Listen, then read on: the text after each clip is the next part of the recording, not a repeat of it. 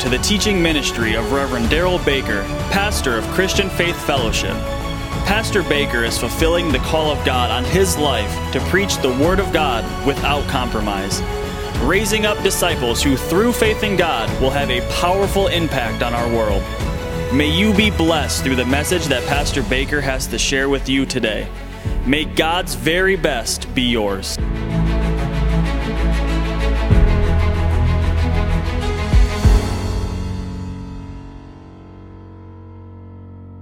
Ephesians 2, go back there if you would.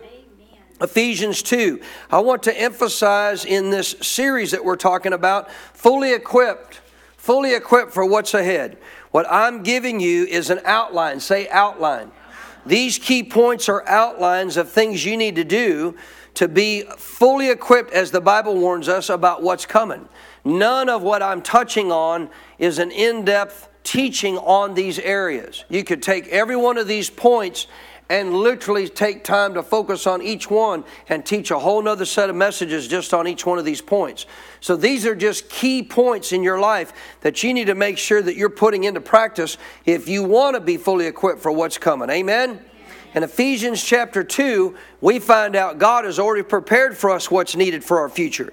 For we are His workmanship, created in Christ Jesus for what? Good works, which God prepared beforehand that we should do what? Walk in Him. You know what that tells me? God did his part. God did his part. He's already prepared our future. He's already prepared for us what's to come. To be able to know how to be prepared for what's to come and walk in what he has for our life. Amen? Already prepared it. Already got it ready for us. And we simply need to know what we need to do to be prepared to walk in that. So, in the context of this verse, I've given you the Amplified translation, part of which says that we are taking paths which He prepared ahead of time. We are taking paths which He prepared ahead of time that we should do what? Walk in them. Living the good life. Yes. Living the good life. Getting a few more amens. Living the good life.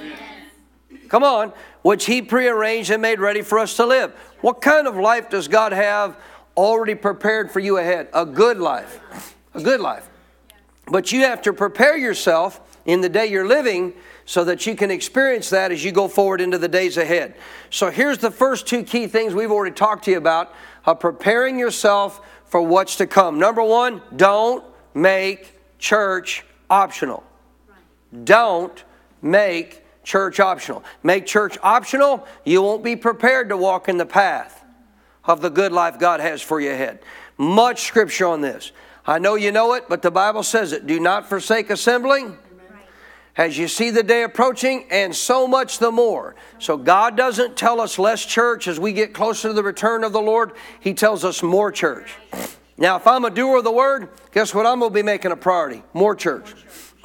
that don't mean I may never miss a service, but I will assure you, I'm going to do everything I can to make sure that I don't make church optional for me. Now, why is that so important? Parable of the sower. What is church? What you're experiencing right now is the parable of the sower. I'm the sower. I'm sowing the word. You're the field. The seed of God's word is going forth. For those that are good ground, that seed is getting implanted. It's going into your heart. What's it going to do? It's going to produce the harvest of the pathway God has for your future. What if you're not here to hear the word? You're missing out on the seed. If you're missing out on the seed, don't blame God when darkness overtakes you that He didn't give you what you needed to your pastor to be prepared for what's to come. You want a harvest of more of the life that God has for you? Anybody want more of a harvest of this good life which He prearranged? Well, guess what? You can't get it without actually understanding the parable of the sower. And that is significant because Jesus said, if you don't understand this parable, forget about all the rest. Because this parable explains, based on what obviously Scripture teaches, how all the other things I'm going to teach you are going to work. Do you understand? The parable of the sower, he's saying, if you don't understand it, forget about the rest of the parables. What are the rest of the parables? Truths I need to impart into your life. But I can't if you don't understand the significance of sitting there and receiving the word when it's preached. If you don't understand that, forget about the rest of the parables because you won't even be there to hear them. You won't even be there to receive them. And a lot of Christians today still make church optional. I'm going to tell you why I don't make church optional. I don't make it optional not because I'm a pastor, not because I'm paid to be here. I don't have to be here. I could choose not to show up. But I show up because I get as much out of the time of the teaching of the word as you do. My heart's being uh, having uh, seed planted in it as good ground as well. I'm hearing what's being preached just as you are. So you got to understand, folks, if you make church optional, I'm going to prophesy it to you. Receive it as a word from God. I pray. I'm going to prophesy it to you. You make church a priority, the harvest for you in the future is going to be good. You make it optional, it will not. Because I'm going to tell you who's already planting in your field on a daily basis. See, I am blessed in one way as a pastor because I don't work out in the secular environment. I'm blessed by that, truly blessed by that. I work in a spiritual environment preparing to help you. So, guess what? Now, this is the way it's set up. God very clearly tells us we're to go into all the world, preach the gospel. That includes me wherever I go. But guess what? You're in more of a secular environment on a day in and day out basis than I am. How many work with sinners? Let me see your hand. Raise your hand. So, guess what's happening while you're around those sinners? Satan's trying to plant seed in your heart. But guess what happens if you're planting more of the Word of God into your spiritual nature as opposed to those seeds in your fleshly nature? It will override it, it'll overtake it. Your harvest will be of God. So, in the world that you're in, an environment that is totally carnal and controlled by the God of this world, not like all that's in the world is under Satan's control, but I'm just telling you the system is. He's the God of the system that's in this world today. Meaning what? I love something Pastor prophesied. We shared it with you on a Sunday night in our prayer service. Pastor spoke in the context of that webinar. He said, You better get back to the Bible's system of values and away from the world's system of values. If you value things based on the world, you're walking under Satan's rule. Time to get back to the way of the Bible system of what it says its values need to be. Amen? So realize in this world, guess what? You're already having seeds planted, but how you can deal with that and obviously overtake those seeds and, and uproot them is through the Word of God. What's true of the negative is true of the positive. If I'm good ground and the seed of God's word's being imparted in my life and I'm reaping a harvest of that consistently, guess what happens to those seeds of the world? They get overtaken by the word of God. They get overtaken by the truth of God. Because I know the truth, the truth does what? But what if I don't know the truth? And today, what I'm going to talk about significant as it relates to what you're doing in a believer, even as it relates to being here and in the Word. So, number one, don't make church optional. Make it optional, fine. You're not getting the seed planted you need. You're not going to reap the harvest of what God has for you ahead. It's that. So It's black and white in Scripture. This isn't even close to a gray matter. This is so simple, so basic. You could probably take an average three, uh, third grader, fourth grader, and sit them down and teach them this, and they can learn it no problem. Are you listening? I don't know why Christians can't seem to get it. They, they think we're exaggerating. They think people like me, Dr. Barclay, other ministers of righteousness, you know what there's going to be a famine of in the day you're living in?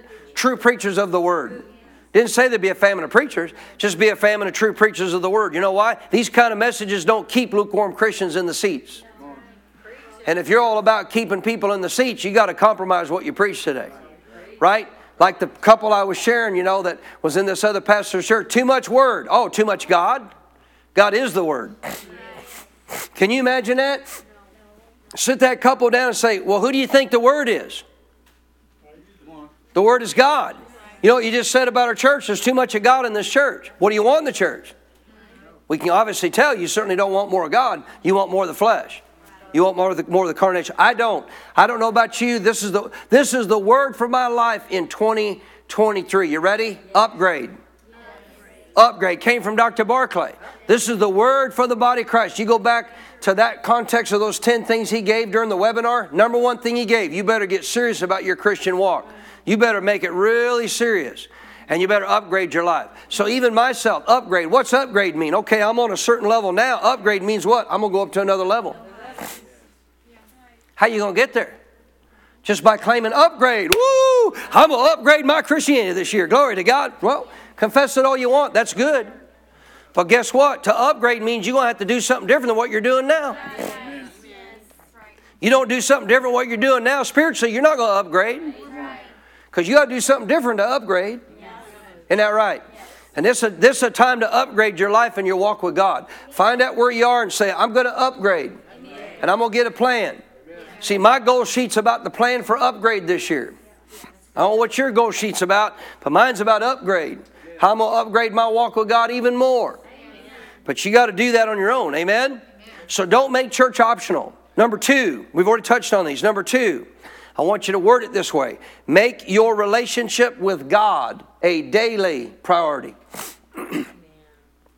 make your relationship with God a daily priority. Key, key words in there relationship, relationship, daily priority. It's about a relationship, it's about getting to know somebody. It's about getting to know His voice, about getting to know His leading. It's about being so close to God you're aware of Him with you every day. He doesn't leave you nor forsake you. But most Christians don't even have a, a, a second of a moment in their life, even have a clue that God's presence is with them. But we should. We should be aware of His presence every day. Could I get a better amen? amen? So, what's the priority? The priority is my relationship daily with God. How do I do that? And see, I taught you how to do that last week, and I did not make the second point that being in the Word of God should be a daily priority every day. You know why? That becomes a religious exercise. What's the purpose of going to the Word? Relationship. How am I going to know God? Through the Word. If you don't spend daily time in the Word, the less you're going to know God. Because guess what the God guess what God's Word reveals to you? Who God is.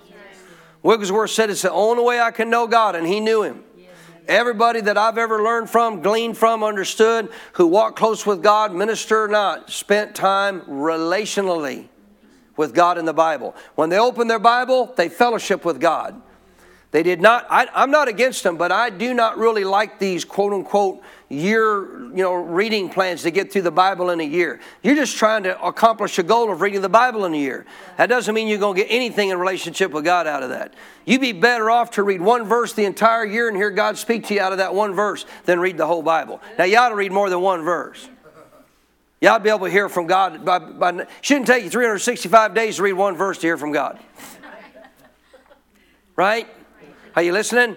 But listen to me, it's not the quantity of what you read, it's the quality. Get it down. It's not the quantity, it's the quality. What are you getting out of that time with God? Well, I can tell you how you can examine to see what you're getting out of it. It's really simple.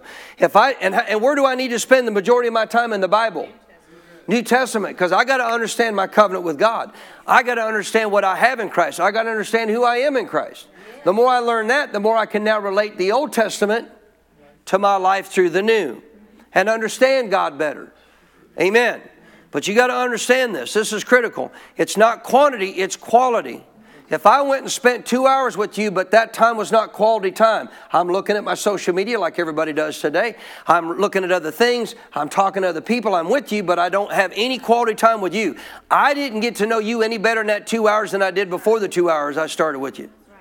You listening? If I was around you two hours, but my attention was everywhere else, I didn't get to know you any better in those two hours than I did at the start of those two hours. But what if I focused on you? Come on, what if my, my, my two hours was to learn more about you, talk to you, get to know you better, fellowship with you? Come on, somebody. Guess what I'm going to know at the end of that two hours? I'm going to know stuff about you. I'm going to know more about you. I'm going to know more about the relationship with you than I did at the start of that two hours. So when I'm reading my Bible, how do I know if I'm reading it right? If you just read about four or five verses and have no knowledge of what you just read, you got to go back. You got to back up. Say, wait a minute, wait a minute. What did I just read there? Because you know what your carnal nature is prone to do? Wander off. See, this is, this is how you deal with your carnal nature. Don't just read it and say, okay, I read my chapter today. Yeah, but what did it say to you? I don't know. I don't know what it was about. Eh, I sort of kind of remember something about this guy that was over here trying to get Jesus' attention or something, something happened. I don't know. Some guys got mad about it or some kind of thing like that. There's no relationship in that. All you did is read a chapter. Are you listening? But I'm here to tell you, folks, the only way that you make a daily uh, relationship with God a priority is the Word of God. You live in that Bible. I said you live in it. So realize the first reason we live in our Bible is what I want, I want you to emphasize. I want to emphasize this today because what I'm going to talk about. The reason that you live in your Bible is for a relationship with God. That's the primary reason. Go to Romans chapter 12. It's not the only, as we're going to see today. Romans chapter 12. So again, I know you know these verses, but you better perk up your little attention a little more because we're talking about being prepared for what's ahead. Being prepared, fully equipped Fully equipped. I got all that I need for what's coming. All that I need to walk in the will of God. All that I need to fulfill my purpose in God. All that I need when Satan tries to strike, he loses. I'm equipped. I'm ready. I know my authority. I know who I am as a child of God. I know what God has already prepared in my heart with the Word of God. I will have answers when I need them. Could I get a better amen? You don't understand that in a message like today, or a message like tonight, or a message like Wednesday night, God's also giving you things that will be answers for your future. There'll come a day that all of a sudden something will happen and you go, wait a minute, now I remember. I remember I heard that in a message. You might not even know the day or the or you know the actual was it a Sunday morning, Sunday? Night? I don't know, but I remember hearing that. See, the Holy Spirit, your helper, said, Thank God I got a helper. What's part of His job to help you with? Bring all things back to your remembrance that you've learned from the Word of God. Well, what if I haven't learned them? He can't bring them back to your remembrance. I'm going to show you today that what we're going to talk about has to do with one key word, and that is practice. Because what you practice, you get good at. Whatever you practice, you get good at. I'll kind of use myself as an example, and now I want you to understand we're going to apply this to your soulish realm, not your body, not your outward body, but your soul. What we're going to talk about practicing today has to do with your soul dealing with your soul but in the natural realm. So, in the context of being a bull rider, one of the keys to being successful as a bull rider is guess where you don't want all your weight while you're sitting on the back of a bull? Back here. You don't want to be sitting on your rump. Because if you're sitting on your rump, guess what you're doing? You are 170 pounds trying to overpower 1800. Can I help you? It ain't going to work. You're going to be a yard dart. If you don't wind up on his head, you're going to wind up on the ground. Because when all your weight is shifted back to your end, guess what? That bull's moving forward and you're not. Yeah. You listening to me? Because you're sitting back here, all your weight's not moving forward with him. You're trying with just the strength of your arm to outpower 1,800 pounds of bull. And I'm going to tell you right now, if your hand's tied into the rope, rope like mine was, he's going to bring you, but not at the same time he goes. He's going to go before you, then he's going to bring you. And when he brings you, he's going to be going the opposite direction. You're coming down. Are you listening? You can't overpower 1,800 pounds of bull. For years and years and years, like if you get on a pretty decent little, what we call like a nice or a pup bull, I mean, they jump and kick kind of like a rocking chair. So as they kind of jump and kick as a rocking chair, they're not really lunging. They're not really leaving you. They're not really going forward. They're just kind of sitting in one spot, you know, like a rocking chair. Now listen, you could sit on your rear and ride that kind of bull because the truth is, guess what? He's keeping you there the whole time. But most bulls don't buck that way. You listening? They got all kinds of moves. And I'm telling you, I couldn't understand why on all these other harder bulls I kept bucking off and all the time getting thrown down. Nobody could seem to help me. And I would ask uh, other friends of mine. I asked world champion friends of mine. Just because you're world champion don't mean you're a teacher. Don't mean you can see what others don't see. And I always could because as a gift as a teacher in my life. I could apply that to anything and see things people couldn't see. I had students that would come to my schools that have been to world champion schools, said they could never see that. They never pointed that out. I said, not, not faulting them, they're not a teacher. They're good at what they do, but that don't mean they can teach it. That don't mean they see everything that, that I see, everything that I recognize and see. So thankfully, I got, I got across of a video of a guy that was a true guru teacher in bull riding. His name was Gary Leffew, still around. And I saw one of his videos. and on one of these videos, he points out what he calls post position. Now, for those of you who ever rode horses bareback, you'll know what I'm talking about. Because if you get on a horse, no saddle, and you ride up a hill, guess what you can't do? You can't sit on your rear end. If you do, guess what's going to happen? You're going to slide off that horse. How are you going to stay on that horse? You got to shift all your weight forward up on the inside of your legs so that horse is going up that hill. Guess what he's doing? He's carrying you up that hill because you don't have a saddle to hold on to. You got no stirrups. You listening? You could sort of kind of hold on to the mane, but if that horse is going pretty quick and up a pretty steep hill, you're still going off the back end. Gary Leffew in training bull riders would take them out in the hills of California where he lived, put them on horses bareback. Because I guarantee if they're sitting on their rear end, they'd, they'd, slide off that horse time and again. He'd say, Now you got you got to shift your weight forward to be able to stay on this horse, and you got to do the same thing on a bull. It's called post position. And I picked this up on a video that he talked about. I'm not born you, am I? No. And so he said, Listen, the only way that you can most of the time fix this as a bull rider is not on a bucking machine. I had one. Not on a barrel, bucking barrel. I had one. You know what they teach you? They teach you you can sit on your rear end and ride a bull. Because they don't buck like a lot of times like a bull does. So I developed a really bad habit of sitting on my rear end as a bull rider. And so he showed you got to get that arch out of your back, sh- right, you know, shift your weight forward and get up on the inside of your legs. And to do that, create a stationary barrel. I, have tried so many with some young, young bull riders to get them. They want something that bucks like I did when I was young. But I keep telling myself, I've been there, boys, I've done this. Get a stationary barrel, sit on that thing for hours. Picture in your mind, your mind's powerful. Visualize that bull doing whatever you want to visualize him doing. But as he's doing it, you be making the proper moves. When that bull's lunging and going forward, you get out over that front end of that bull, get all your weight up on the inside of your legs at post position. Picture him in your mind that he's now kicking. When he does, you shift your weight back, get your free arm back, obviously overtake that, that jump, but the minute he starts moving again, you're shifting right out over that barrel. And you're going to do it hour after hour after hour after hour and I built a stationary barrel. I was single back then. I don't know if Kathy would have allowed me to do it or not. I might have done it so so committed to bull riding at the time anyway. I had a stationary barrel in my living room. I sat there for hours watching TV doing this move over and over and over and over again. Didn't matter if it was cold, hot outside, didn't matter. Guess what I'm doing for hours? Well, guess what happened within about a year's time of me practicing on that barrel? I went from a nobody to the reserve champion of Arizona, New Mexico combined in the Amateur Association. Second in all of Arizona, New Mexico. Following year, I had my professional card. Following year, I'm going to my first professional finals, turquoise circuit finals, and went every year. The following year after that, I rode a bull that was famous. His name was Red Lightning. The highest scored ride ever in the history of the PRC at the time was Denny Flynn, one of my all time uh, heroes in the bull riding world on Red Lightning. I rode him at Lake Charles, Louisiana, rode the bull riding. Now I'm going to tell you why. All because of a word called practice. Practice. Practicing the same move that I needed to make over and over and over again. Why? Because your body doesn't tend to want to do what it needs to do. Well, let me help you, believer. Your mind doesn't do by its own what it's supposed to do. If you let your mind go idle and do whatever it wants, you'll go the way of the flesh every time because your mind is not saved. Your soul is not saved. Christians don't seem to understand this. And it, because your soul's not saved, guess what you need to do? You need to get on a stationary barrel with your mind every day. You need to practice every day. We taught a little bit uh, amongst our men on, on, uh, on Friday night about this. The tabernacle, I saw the first of last year. I saw this in a vision from God. Never heard it taught. God gave me a vision of the old tabernacle of which they created initially in the Old Testament uh, with you know uh, you know uh, partial materials, and then eventually Solomon built an ultimate temple. But that temple had three parts. It had an outer court, it had an inner holy area, then it had the holy of holies. The outer court anybody could walk into. I began to see this. The outer court represents your body. You're a three-part being. God never does anything without significance. What He was showing them in the Old Testament is who they were. He was dealing with them the way he could based on what he could only do under the Old Testament with that literal layout of what is now an example. The Old Testament was written for admonition that we can learn from it. That outer court anybody can go into. Guess what?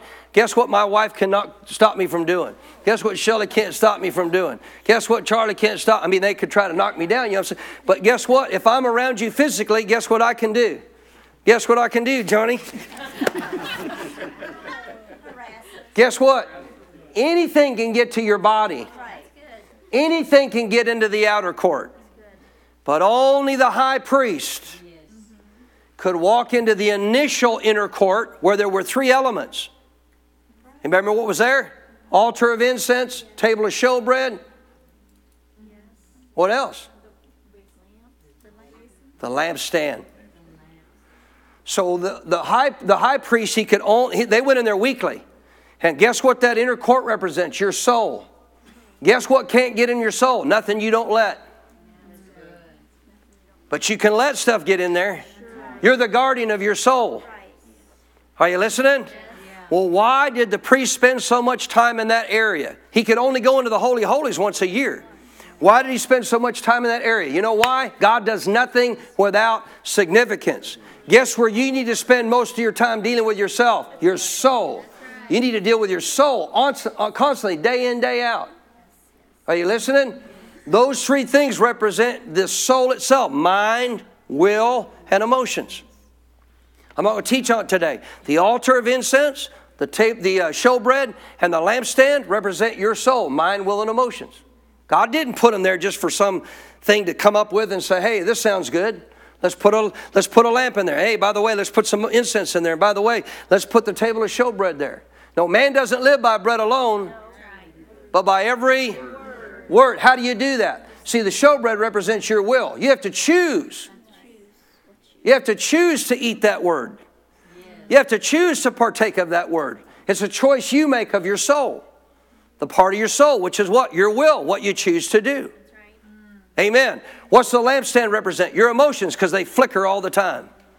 Your emotions are always being affected by things around them, but you don't have to let them control you. What's the altar of incense represent? The altar of incense represents the other part of your soul, which is your reasoning, your mind, because it goes up in all directions thinking different things. Are you listening? So you got to understand something. Where do I spend all of my time, high priest of your soul, in your soul, dealing with your soul? What's inside the What's inside that uh, holy court, the holy of holies? What's in there? That represents your spirit man. What was in that holy of holies? God was in there. Guess who's in your spirit man? Come on, somebody. God was in there. And what this relates to you is guess what? There's only one way God can relate to you through your spirit man. He don't relate to your soul. He don't relate to your body. He's inside the Holy of Holies. He's relating to your spirit man. Can I get a better amen? The whole goal of becoming a total man, as we've been teaching our men on Friday nights in our series with Dr. Summerall, is if you become controlled by that inner man by dealing with your soul, guess what you do? You now release God. You release God. You release God to come out and to work in every area of your life. Why is God not working in most people's lives? I'm going to tell you why. They're not doing what the high priest did. They're not dealing with the table of showbread. They're not dealing with the lampstand. They're not dealing with the altar of incense. They're not focusing on the key thing about their life that they need to work on and practice on every day, and that's the soul mind, will, and emotions. Watch this. Romans chapter 12, verse 1. I beseech you, therefore, brethren, by the mercies of God, that you present your bodies a living sacrifice, wholly acceptable to God, which is your reasonable service.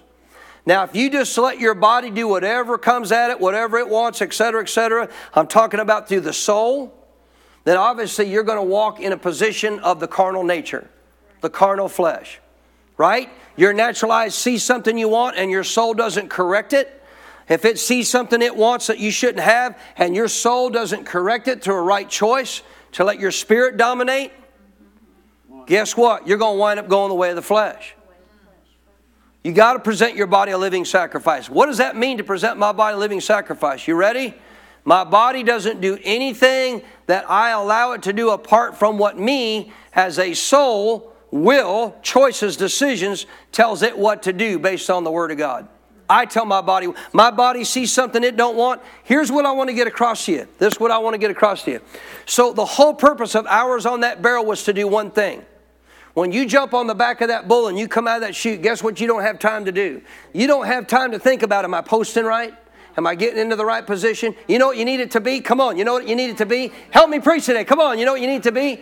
Automatic. You just need it to happen. So, because you got to focus on where that dude's going.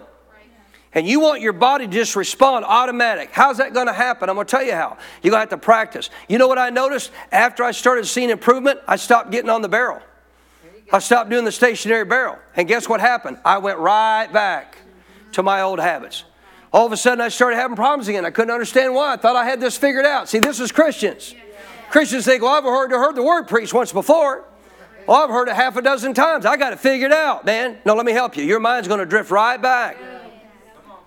See, the, the reason the priest had, had a constant, continual, never ending work of dealing with that inner court is because it represents for you you'll on this time frame in the in the earth and the planet you never stop dealing with your soul. Never. But you got to practice what the bible says you're to do with it so when you face things that, that come, you don't have time to stop and think what to do. You just need to know the decision to make. You need to know the right choice come on somebody you don't have time to run. Most of you don't even wouldn't even take time. You don't have time to run the Bible, find out is this right or not. What do I do with this situation or not? No, we just let our emotions get out of control because somebody said something we didn't like. Somebody treated me in a way I didn't want to be treated. But see, if you deal with your soul and practice it the way that we do in the things of the natural, guess what your soul will start doing? It'll start responding to the Spirit. It'll start responding to the Word of God. And it'll be automatic. It'll be automatic. But the problem is you got to practice it every day. You got to deal with your soul every day. Can I get a better amen?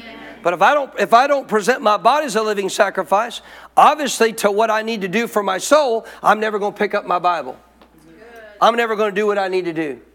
Look at verse 2. Watch this. And do not be conformed to this world. Be transformed. There's only one way. Be transformed by what? Underline it. The renewing of your mind. That's the practicing. What about doing? By daily renewing my mind, I'm practicing for my soul to know the difference between that's God, that's not God. You do that, you don't do that. You believe that, you don't believe that. You accept that, you don't accept that. And the more I practice that, it becomes automatic. Automatic. But you have to, listen to me, you have to constantly, as a daily reminder, renew your mind to the Word of God, just like me getting on that barrel. When I was dedicated every night to come home and get on that barrel, do you know what world champions still do today? Do you know what the actual quote unquote, uh, you know, the actual uh, world champion bareback riders, saddleback You know what? You know what world? Guess what world champion ball players do? Guess what they do every week? They got games, man. But guess what they do on the off days? They're practicing. You know why? Because if they don't, they'll go back to their ways of old habits. See, now, if that's true and we understand that natural, how can we not figure this out with our soul? That we don't think our soul isn't going to drift back to the old way of thinking? You know why you get so frustrated and mad and respond the way you do to your emotions? I'm going to tell you why. Because you haven't trained your soul enough to deal with the way you recognize stuff when it comes at you to know that ain't good. Let me, let me put it to you this way. I'm trying so hard, Lord, help me. Let me put it to you this way. This is good. Let's say that frame over there represents good. This is bad. I have a choice today. I'm going to come across all kinds of stuff as I go down the road of life. Yeah. When you walk out, you're, you're dealing with stuff right now with your old fleshly nature, whether you want to hear me or not. You're going down the road of life. You're headed down the road of life, and all of a sudden, guess what? Something's going to happen, and I got a choice. Yeah in that moment of time, in that moment of time, I don't have time to run back to the Bible. I got a choice. Am I going to choose death or am I going to choose life? Am I going to choose the path God chose for me or am I going to go the way of the flesh? And the reason so many follow their flesh and their emotions and their carnal nature is because you know why? They haven't done what they needed to do with their soul daily. To practice what the Bible says daily, so that I know clearly when the moment comes I know exactly how I'm going to respond because my soul's been trained. He knows what's God, He knows what's not God, and I'm going to do what God says. Amen. So you got to be not conformed to the world, but be transformed by the renewing of what again? Watch this, that you will prove. Come on, somebody. You will prove what is the good and acceptable and perfect will of God. Can I help you? You're headed down that good life pathway that God prepared for you beforehand. If you haven't got it yet, folks, here's number three. You must make renewing your mind a daily practice. A daily practice. You must make renewing your mind a daily practice. Don't practice it every day, you'll get weak. And your mind will revert back to what it's always done. It'll get offended. It'll get angry. It'll get frustrated. It'll get fearful. It'll get afraid. It'll, it'll, get, it'll get revenge it won't forgive. It'll get bitter. Remember we talked about Wednesday night? But I'll guarantee you what, folks, this ain't going to be automatic. This doesn't happen just because you're born again. Why did the Bible tell us we got to renew our mind? This renewing is not a one time thing. This renewing is what we're supposed to be living a life of now. Are you listening? You want to be a world champion Christian? You want to be a world champion Christian? Yes. Guess what you're going to have to do? Practice renewing your mind daily. Because if you don't, your mind will drift away. Let me show you why this is so important. You still with me? Go to Hebrews 4. You need to keep that picture of why God does nothing without significance. Are you listening? He created that temple to show a picture of man himself. Why did that priest have to week in and week out spend all that time in that one area? Because that's the primary area you got to deal with. That's the primary you got to deal with. What did they do in the outer court? Offered sacrifices. What are you supposed to do? Offer your body as a sacrifice. What do you got to do in that inner court? You got to constantly deal with your mind, your will, and your emotions to line up with God. And if you practice this, you get good at it, you'll prove. Every time you walk down that road of life and something comes, you're going to prove what's the good, the acceptable, and the perfect will of God. You know what that means? You're not going to be ruled by your emotions. You're going to rule them. Come on. It, it comes down to something I want to talk about maybe next week, but it comes down to decisions. It comes down to choices you make in life. But those choices are based off of, it's like a bull rider. The choices he makes primarily is based off of what that animal's doing. What if he hasn't prepared? He's going to hit the ground. What if he hasn't prepared his body to respond in the way that it should? He's not going to stay on for eight seconds. Are you listening? The problem is we get on some pup things in life, like a pup bull, and we kind of start doing some things where things work for us. We think, well, see, there's nothing wrong with what I'm doing. And it's Satan leading you on and say, yeah, wait till I put you on a rank one, baby. Wait till I throw an eliminator at you. You won't be ready. And the problem is, I may take you out in the midst of it. And Christians don't realize it. Are you still here? One eliminator bull can, can not just take a, a bull rider's career away, can take his life away. Take his life away. I had a friend of mine, Lane Frost, was a great bull rider, died in Cheyenne got on a bull, got off his bull, actually did everything right, got off his bull, and as he got off his bull, his bull turned around, had big horns, and actually drove a horn in his back and pushed him down on the ground and then took off. Didn't even look that bad. Lane got up, started to run, reached up for help, and fell to the ground. He was dead when he hit the ground. That fast. That fast. Because life throws stuff at you you're not going to expect. That horn hitting his back actually busted a rib in his backside. That rib, when it pushed forward, severed the main artery of his heart his heart immediately stopped functioning. He was dead when he hit the ground. No way to revive him because no way to get blood back to the heart. Now, folks, I'm going to tell you what, as a child of God, you and I are supposed to overcome.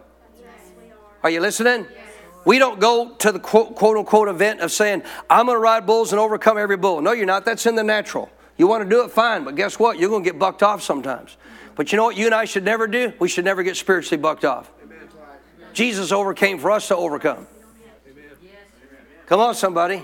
We aren't the losers. Why are so many losing? Because they don't have automatic reactions to what goes on. Oh, they do, but they're not of God. Their automatic reactions are of the flesh. Let me show you the power of this. Hebrews chapter 4, you still there? Still with me? Verse 12. For the word of God, say the word of God. Watch this. It's living and powerful. Man, I wish I had time to preach on that. I'd like to preach about an hour right there on that. God's word is what? It's living, it's alive. You know what? It has power in it. It has power in it. Why are most people not taking advantage of it? They don't renew their mind to it. It's living and powerful. Notice, sharper than any two edged sword. What does it do? It pierces even to the division of what? Underline it. Soul and spirit. And then he just uses a natural analogy to try to explain it further. It is also of a, a divider of joints and marrow. Underline this, please. It's a discerner What's a discerner? The Word of God. It's a discerner of the thoughts and intents of the heart. Now, the phrase heart here does not refer to your spirit man. Because the word heart, often in the English language, could be translated one of two ways. In the New Testament, that word could be cardia, or excuse me, that word could be pneuma, or that word could be suke. Pneuma, it's referring to your spirit. Suke, it's referring to your soul. It's talking about the center of your soul, your will, your desires, what your soul wants, not what God wants, what your soul wants.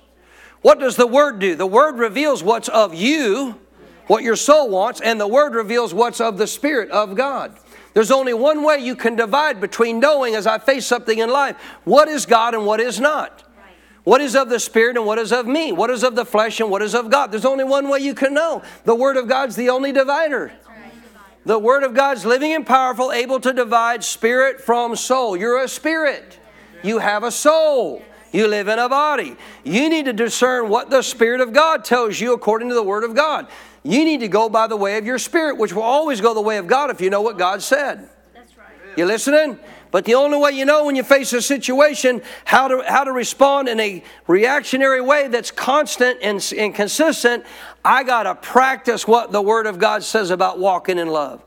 How do I do that? By renewing my mind daily by practicing renewing my mind daily to what love is. If you have a problem with walking in love, I have a word for you. Brother Hagin taught it to everybody. If they applied it, it worked. Go to 1 Corinthians, don't turn there today. If you have a problem with love, go to 1 Corinthians 13, verses 4 through 8. Read them over and over and daily. Meditate on them daily. Meditate on them. Meditate on them. Because when you respond in love, you respond in like kind of what that says. You listening? And then all of a sudden, when somebody wrongs you, guess what the automatic reaction of your soul is? I'm suffering long here. I'm not going to respond with my emotions. My emotions don't feel good right now. But you don't go by your emotions. You listening? But you're only going to do that if you do what? Practice renewing your mind to the Word daily. Because if you do, now all of a sudden that training kicks in. Come on. That training kicks in. The soul knows. No, no, no, no, no. Don't go away the emotions here. No, no, no, no, no, no. Nope. The Bible says suffer long. Come on. The Bible says that I'm to forgive. The Bible says that I'm to love all. I'm to even love my enemies. That's right. Come on, somebody. Amen.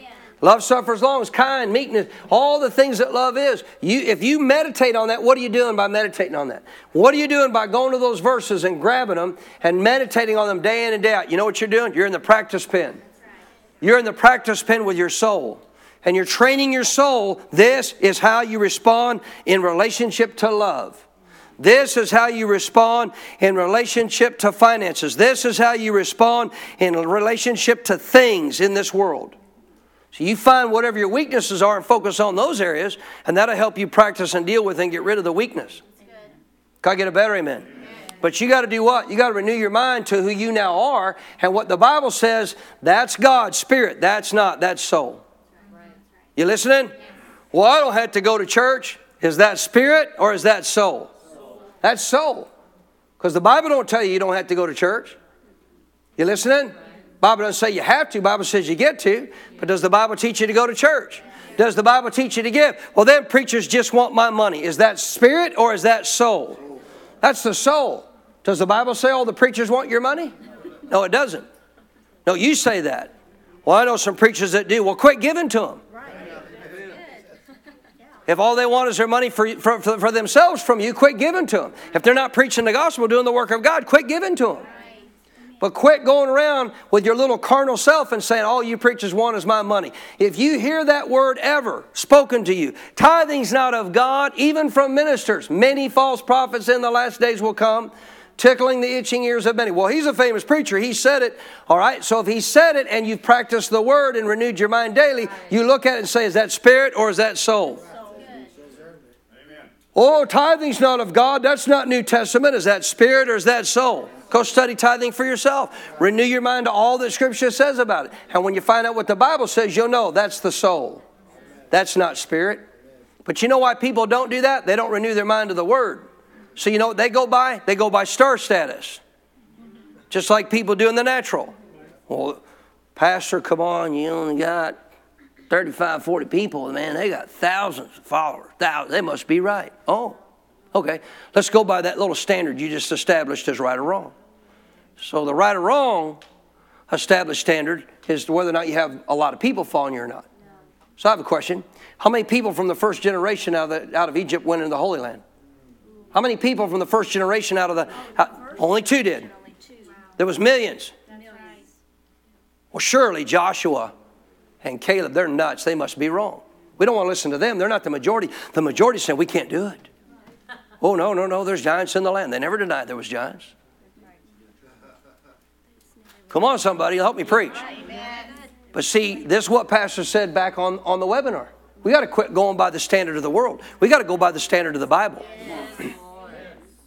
Jesus had many followers. Are you sure about that? No, he had many observers. He didn't have a lot of followers. How many followers, how many devoted followers of Jesus Christ in three and a half years of day in and day out ministry and then appearing to hundreds and hundreds of them, raised from the dead, told them all the same thing go to Jerusalem. How many devoted followers did he have? 120. How many was in the upper room that obeyed, did what he told them to do? 120. He told them all after he raised from the dead. What did he say? Go to Jerusalem. Wait for the promise of the Father. You need to be empowered. You're going to face demons. You're going to face evil. You're going to face wickedness. You need to be empowered. Obey me. Go to Jerusalem and wait for the promise of the Father. How many went? Out of thousands he appeared to, how many went? How many devoted followers did the Son of God? I'll never forget one time I was in a little pity party. These don't do you any good. I was in a pity party to God. I'm not making disciples. Our church ain't growing. We're not getting bigger. Da, da, da. I just don't have that many devoted followers in the sense of them following Jesus. I haven't made a great amount of disciples of anybody. He said, I have a question for you, son. How many devoted followers? I didn't know this, son. How many, this was years ago. How many devoted followers did I have? Hmm. My first thought was 12. Well, then you got to kick Judas out because he betrayed him. So 11. But you did have 70 that you sent out. So if you take account of the other 70, so 81. And I kept thinking about that. And he wouldn't answer it. I just kept thinking about that. And I kept challenging myself to figure it out. And then it hit me. I started reading all these verses in the midst of that about him being raised from the dead and appearing to everybody. And I thought, you're looking at Jesus in a glorified state. Any idea what that looked like? In a glorified state. Glorified, man. He can show you the hands. He can show you the print you know, the, the hole in his side. And he's, glor- he's walking and glorified by the Son of God. Bible says in one setting he appeared to over 501. For 40 days he appeared to all these people. What do you think he told them? Well, you don't go. You stay here. I just want these 120. You kidding me? So if that's true, he's partial. Because he only wants 120 to overcome the devil. But God shows no partiality. And then I got it. Then I got it. I said, Lord, I bet you told every one of them to go to Jerusalem. He said, You're on to it. And I said, 120 showed up. You had 120 fo- uh, devoted followers. He said, That was me, the Son of God, and you're complaining? That's right. Amen. That's all he said. He didn't have to say anymore. Done with my pity party. Just going to obey you. Just going to do what you tell me to do. Hallelujah. Understand this, folks. You have to practice. Say, practice. You have to daily practice renewing your mind to the Word of God because verse 12 says it's the only thing that's going to show you that's spirit, that's God, that's not. We think we know. We think we know. I said, we think we know. How many times have you responded in the flesh in the last week?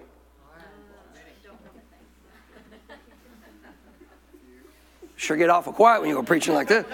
How many times have you responded to your flesh the last week? I thought you said you knew the difference between spirit and soul. So if you knew the difference between spirit and soul, what's the difference? Spirit, life, soul, death. Why'd you choose death? Go, go, go. Haven't been on the barrel long. Go ahead, turn your neighbor say, He is really preaching better than you're amening today. Why do we do that? Well, you know, we're just all carnal. We're just all human bite your tongue. Go find a verse that says now that you're a born again child of God, you're human. No, you're not. You're a spirit. You're not a mere human. I said, You're not a mere human. If you're a mere human, you ain't going to heaven. Your soul's headed, your, your spirit man's headed to damnation. You listening to me? Quit allowing that to be an excuse for what you do. Well, we're all human. No, we all have a human side, but we don't have to respond to it. If I walk in the light of the Spirit, I will not fulfill the lusts of the flesh including the anger and the frustration, the stuff that tries to rule my life. Thus saith the Bible, the book of Galatians. Everybody forget about those verses? So if you got off into the flesh at all, what does that reveal? Well, clearly you still need some practicing. Right? Because the truth is, if you have set before you life and death, what should you choose? I said, what should you choose? Wouldn't it be pretty obvious? Go, go down to Hebrews chapter 5. So he goes on. Hebrews 4, Word of God. Say Word of God. Word of God's the only way you can know the difference between your spirit and your soul. What's, what's God and what's not. Well, I already know that. Then why aren't you choosing it? If you say you already know it, why are you not choosing it? I'm going to tell you why. Because, like me, I hadn't had enough time on that barrel yet.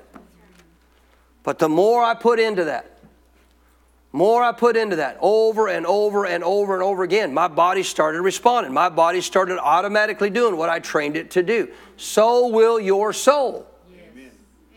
I said, so will your soul. That's why renewing your mind isn't a one time thing, it isn't a one week thing, it isn't a one year thing. It's a daily practice. Are you listening? All these professional athletes know if I want to stay in tune, if I want to do what I need to do to be successful, guess what I'm going to do every, make, every moment I can when I got free time? I'm practicing. I'm practicing. I'm on my spur board. I'm on my bucking board. I'm on my barrel. Or I'm on whatever. Name it. I'm in the batting cage. I'm with my pitching coach on the mound. I'm letting him point out the stupid stuff I'm doing that I picked up again, doing the bad habit. Didn't even realize I was all of a sudden turning my hand over. And I didn't even know that I was doing it, just automatic, but he can see it. Come on, somebody. Why would we not want to be super successful spiritually? Hebrews, are you still with me? So, Hebrews, I told you five, didn't I? I'm uh, incorrect, chapter 6, I apologize. Hebrews chapter 6. No, wait a minute, is that right? No, that's right. Hebrews chapter 5. I'm good. Verse 12. For though by this time you ought to be teachers, there comes a point as a believer that you shouldn't have to be going through the basic things of Christianity over and over and over again. But that just proves you haven't really practiced getting a real revelation of what they are, and therefore you keep walking out what the flesh wants. And he tells this to the Hebrew, uh, Hebrew believers. For though by this time you ought to be teachers, in other words, you ought to be helping some other people with this at this point. Notice this you need someone to teach you again the first principles of the oracles of God, the sayings of God. You've come to need milk and not solid food. You're still in the bottle, darling. You're still in a sucky bottle. Your pastor has to keep telling you the same thing over and over, and he will. But I'm just saying personally, he got to keep personally telling the same thing over and over again because you won't do what he tells you to do. If you start doing what your pastor tells you to do according to the Bible, you start going and doing what the Bible says, be a doer of the work, guess what's going to happen? You're going to be transformed. Your life's going to be transformed. Your pastor knows it ain't going to happen automatically. He's going to keep telling you. But after a few years, you would think maybe somebody would get a reality. Now, that pastor's got to wake up to the fact I'm not casting my pearl before swine. We've been over this for about four or five years now, and you keep doing the same thing. I'm not going to keep telling you what to do. You already know what to do. Well, that's why I don't like to go to pastor because he don't fix nothing. No, I never will fix anything. You're going to fix everything with God's help. I'm not here to fix it. I'm not the fixer. God's the fixer. For by this time you should be teaching others. 13, everyone who partakes only of milk is unskilled in the word of righteousness. He's a babe. What's that mean? You're not walking in your rights as a child of God, and you're not walking in what's right in the sight of God. Because you're still living like a baby Christian. This isn't referring to righteousness in the sense of salvation. This is referring to knowing your rights and doing what's right. You're born again. You're a child of God. You're already right with God. You already have righteousness. Amen. So now you should do what's right in the sight of God. You know why you're not? I'll tell you why, because you're not taking the Word of God and you're not practicing in your, in your soul to know the difference between what's God, what's not, so you respond biblically. Are you listening? Watch this. Uh, verse 14. But solid food. Say solid food. So that means you've now come up to a whole other level in Christianity. Solid food belongs to those who are full age, mature, mature believers. Watch this. Those who, how they get there? Those who by reason of use, underline that phrase.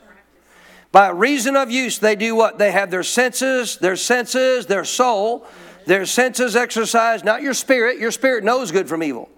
The problem is your soul. Where does your decisions come from? Your soul. Your, de- your decision, whether your spirit rules or not, is going to come out of your soul. Amen. Your will, your choice. You're going to choose to go your spirit or, cho- or choose to go the way of the flesh. So, where I need discernment is in my soul. Those who, by reason of use, have their senses exercise the soul, to discern what? Tell me. How hard is this to figure out? So, out of chapter 4, he keeps going. He gets down to chapter 5, and he comes to this and he says, Listen, the Word of God's going to show you good from evil. How am I going to, in the moment of time, discern and choose good over evil? Practice. Practice by taking the word and renewing your mind to the word. Because the word's going to show you good, evil, life, death, right, wrong. But if you don't practice renewing your mind to the word daily, guess what? You won't, you won't respond in that manner. Your flesh will automatically default to the anger, the hurt, the frustration, the pain. I'll close with Deuteronomy 30. Go to Deuteronomy 30. I hope you're getting this today.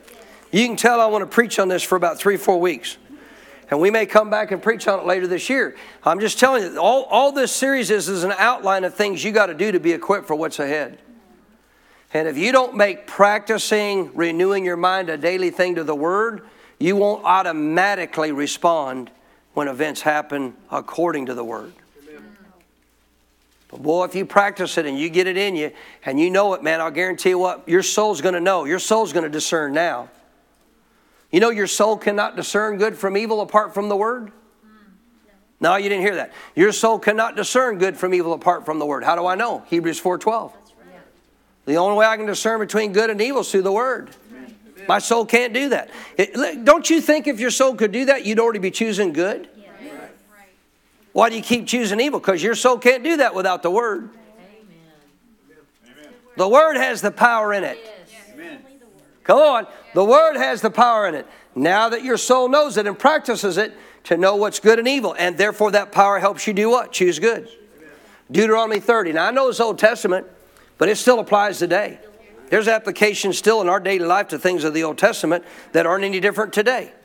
Deuteronomy 30, 19, God said here to the children of Israel, I call heaven and earth as witness today against you. In other words, I'm not just saying this, all of heaven and earth proves it.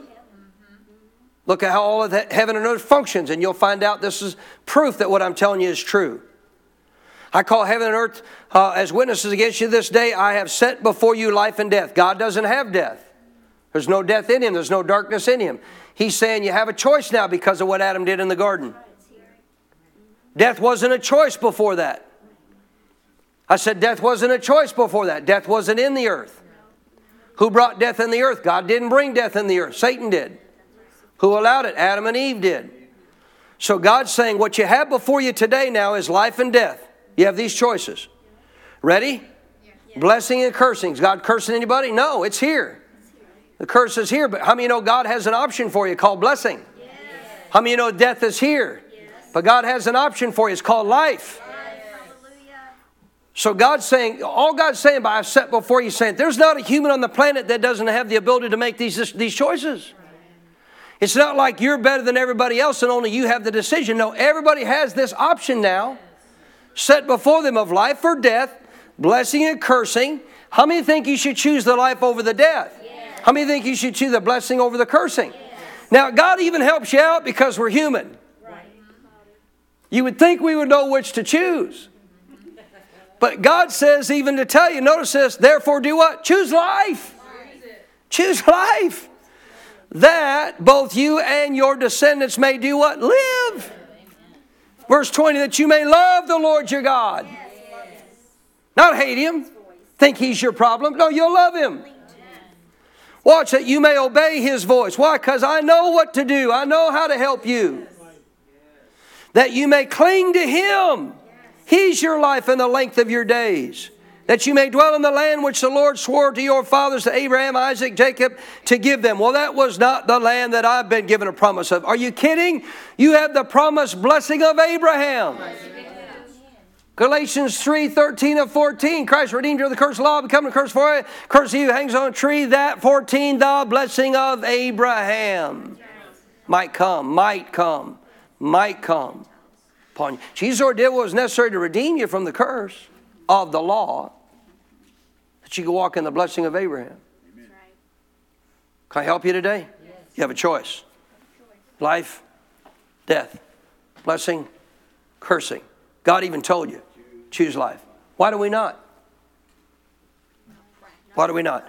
I could watch a video of, of Gary Leffew. You got to get to this post position, son. If you don't get to this post position and this bull lunges and leaves you, he's going to do exactly that. He's going to leave you. You're not going to go with him because your weight's not up on the inside of your leg. If your weight's up on the inside of your legs, that bull's carrying you with him. When he lunges, he's taking you with him which is a bull rider, guess where you want to be? Where he's going. If you want to make a qualified ride, you need to be where he's going, not where he's been. You listening? And all, although I saw that video, I got it. I, I saw that, you know, nothing against him, nothing against him. Uh, he understands it now. Charlie Sampson, years ago, he's still riding. He's still going full time. I even asked Charlie one time, why? I mean, Charlie, I'd get to go to rodeos with Charlie on occasion. He'd come stay with us. And we'd go to rodeo together with a group of us, and I'd say, Charlie, what am I doing wrong? I'd get on a bull that'd lunge, you know, and get me back off my rope, and I couldn't hold on and buck me off. He said, I don't know, man, just keep working on it. See, some guys don't have a gift for the teacher. They can't. They couldn't tell you. They couldn't see that. Gary Leffew's a gifted teacher, and I saw this video. So let's say I see the video. Don't worry, I'm closing. I know it's after the holy hour of 12. I get it. So I'm going out of here. But let, let's say I watch the video. So now I see my problem. I see the problem. Oh, I got it. I got it. All I got to do is get up on the inside of my legs. I don't need no stationary barrel. I don't need any of that. No, man, I know the problem. I know how to fix it. So I get on my next bull, and guess what's going to happen? My body's going to default to what it's always done. Why? I haven't trained it through practice. When's the training quit? Not between now and heaven. That's good. You listening? I'll guarantee you, man, you know, so many people just don't understand this, but you watch, like I brought up so many times, uh, Lewis Feild's son. You know, this guy's an incredible bareback rider. He's like a machine. He just, I mean, the same perfect toes turned out, man, beats that horse to the ground. To be a good bareback rider, you got to get those spurs to that horse's front end before he hits the ground. If you don't, you're going to get out of timing. And now the power, you're holding on with one rigging. And if you get out of timing with that horse, you're now taking the full brunt of the power of that horse. You can't, you can't withstand that. Not on a good horse, you can't. A lot of people don't understand the spurring isn't just something to see, it helps you ride the horse. Ask Wes Ward next time he's here. That spurring can also help a horse buck better. But it helps you, it helps you when you do what that, what that spurring lick does. When you beat that horse to the ground, as he starts to take off and release his power, you're ready for it. You're not behind the ball. As he starts to release his power and go up, you spur back, and here's why. Because he's now lunging and going up and releasing power. What do you got to do? You got to stay with him. Guess what you can't do in bull riding? You don't ride with the inside of your legs. They're spurring. So if they keep their toes turned out and that spurring lick is what they're supposed to do and they're doing it right, guess what that spurring helps do? It helps them hold them down to that rigging. As their, as their spurs are coming up that horse, it's helping them hold them to that rigging. And now that horse all of a sudden drops. Here we go. I got to beat him to the ground again because he's going to release more power and take off again. What if I don't keep my toes turned out? Keep my spurs moving, pulling me back to that rigging. What if I get out of time? I'm going to tell you what's going to happen. You get on a strong enough horse, you can get bucked off. I'm going to tell you why Lewis Feild's son's so good at what he does. He to this day spends hours every week on a stationary spur board. Sits in his in like a in a you know I, last time I saw it on a video it was like in a walkway in, a, in like in a, in a in a barn that they had and it's just this black stationary and I mean this thing's like wore out man on the part where you spur it. He don't put his spurs on, but it's wore out from him just spurring it with his with his boots. He has a rigging uh, attached to it, permanent, stationary, a bareback rigging like they ride with. And he just slides up on that rig and sits there for hours on a board that doesn't move. And he perfects that spur and stroke over and over and over again. Over and over again. You want to know why the guy's won more world titles than anybody? You want to know why the guy's such a champion at what he does? You want to know why the guy looks like a machine? You want to know why it doesn't matter what that horse does or how he bucks, he's going to spur him the same way every time. Because it don't matter if they're ranked or not. That's the only way you're going to ride them when they do get ranked. You know why a lot of bareback riders aren't as, as successful? I'm going to tell you why. They don't think they need all those hours on a spur board anymore. I'm a professional. I already got my pro card. Oh my. Thank you, jo- Josh. Somebody got it. Joshua. I already got my pro card. I already earned my pro card. I don't need that stationary. I don't need that stationary deal. You know, a lot of people do it in church. Oh, I've heard this so many times. Oh, you got your pro card. I see. Yeah, so you know what to do, but you're just not going to do it because you're a pro now. That's good word. What do they say? What got you there keeps you there. That's exactly right. What got you there keeps you there. Child of God, if you don't understand practicing, renewing your mind daily, your soul will default. What part of your soul? So I actually kind of sort of mistaught this in a way, but if you look at the dominant part of your soul as a whole, what's the dominant part of your soul? Your emotions. More people are controlled by their emotions than anything. But why is that? Because of the because of the will. So what's the most important part of your soul? Your will. Your choices, what you choose to do. You can choose to deny your flesh. You can choose to deny your emotions. Come on, somebody. You can choose to not go away your emotion. How are you going to do that? How in the spur of the moment Sorry for the catchphrase. But how, in the spur of the moment, when all of a sudden, man, you're facing a major problem where your wife just said something you don't like, your husband just did something you don't like. Come on, your, your boss did, your coworker, right? You're, you're running late, you're on your way to work, and now you got a flat tire. Where are you going to go to? Because I will promise you this, ladies and gentlemen, going to your emotions every time gives nothing of an, of an additional added benefit to your life. No, it's, it's detrimental. It'll take from you, it won't add to you. You listening? So the thought is, well, I just got to get my emotions under control. You never will. Your emotions are always going to be there. But the way you actually not respond to them is you practice renewing your mind to the Word, because the Word's the only thing that says, uh, uh, uh, uh, uh, there's life. The situation you're in right now, go ahead. Get mad at yourself.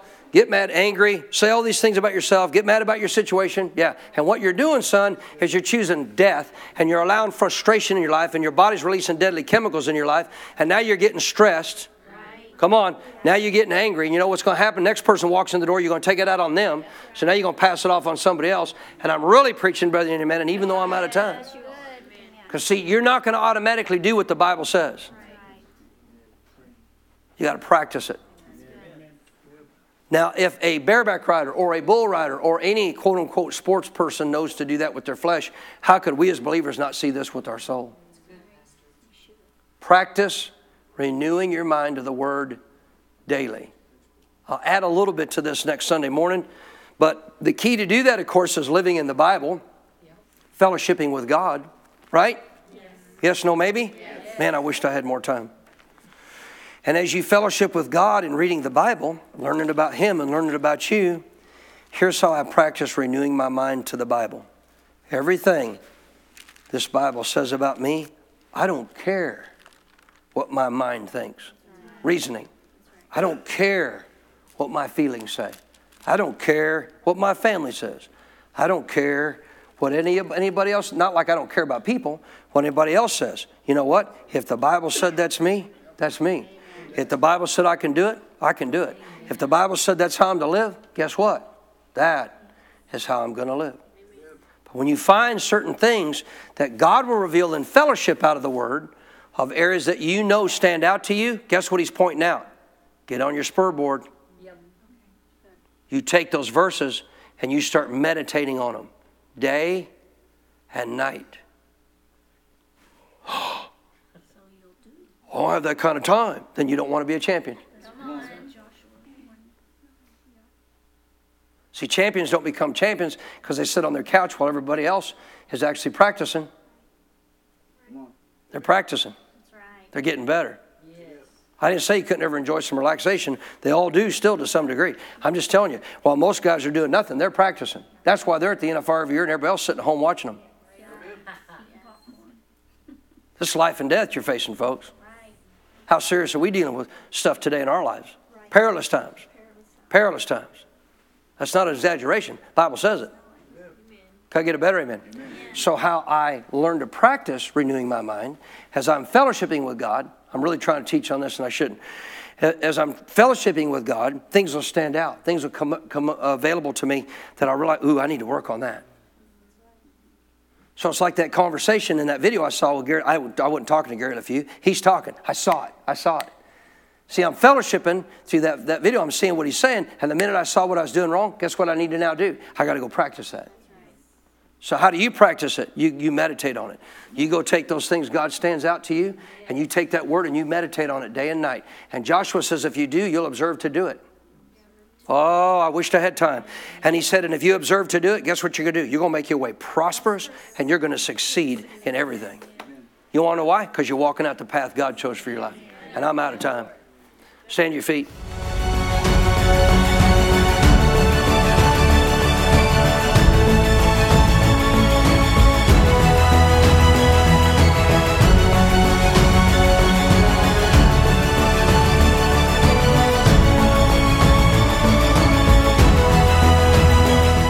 We pray that you are blessed by the message Pastor Baker shared with you today.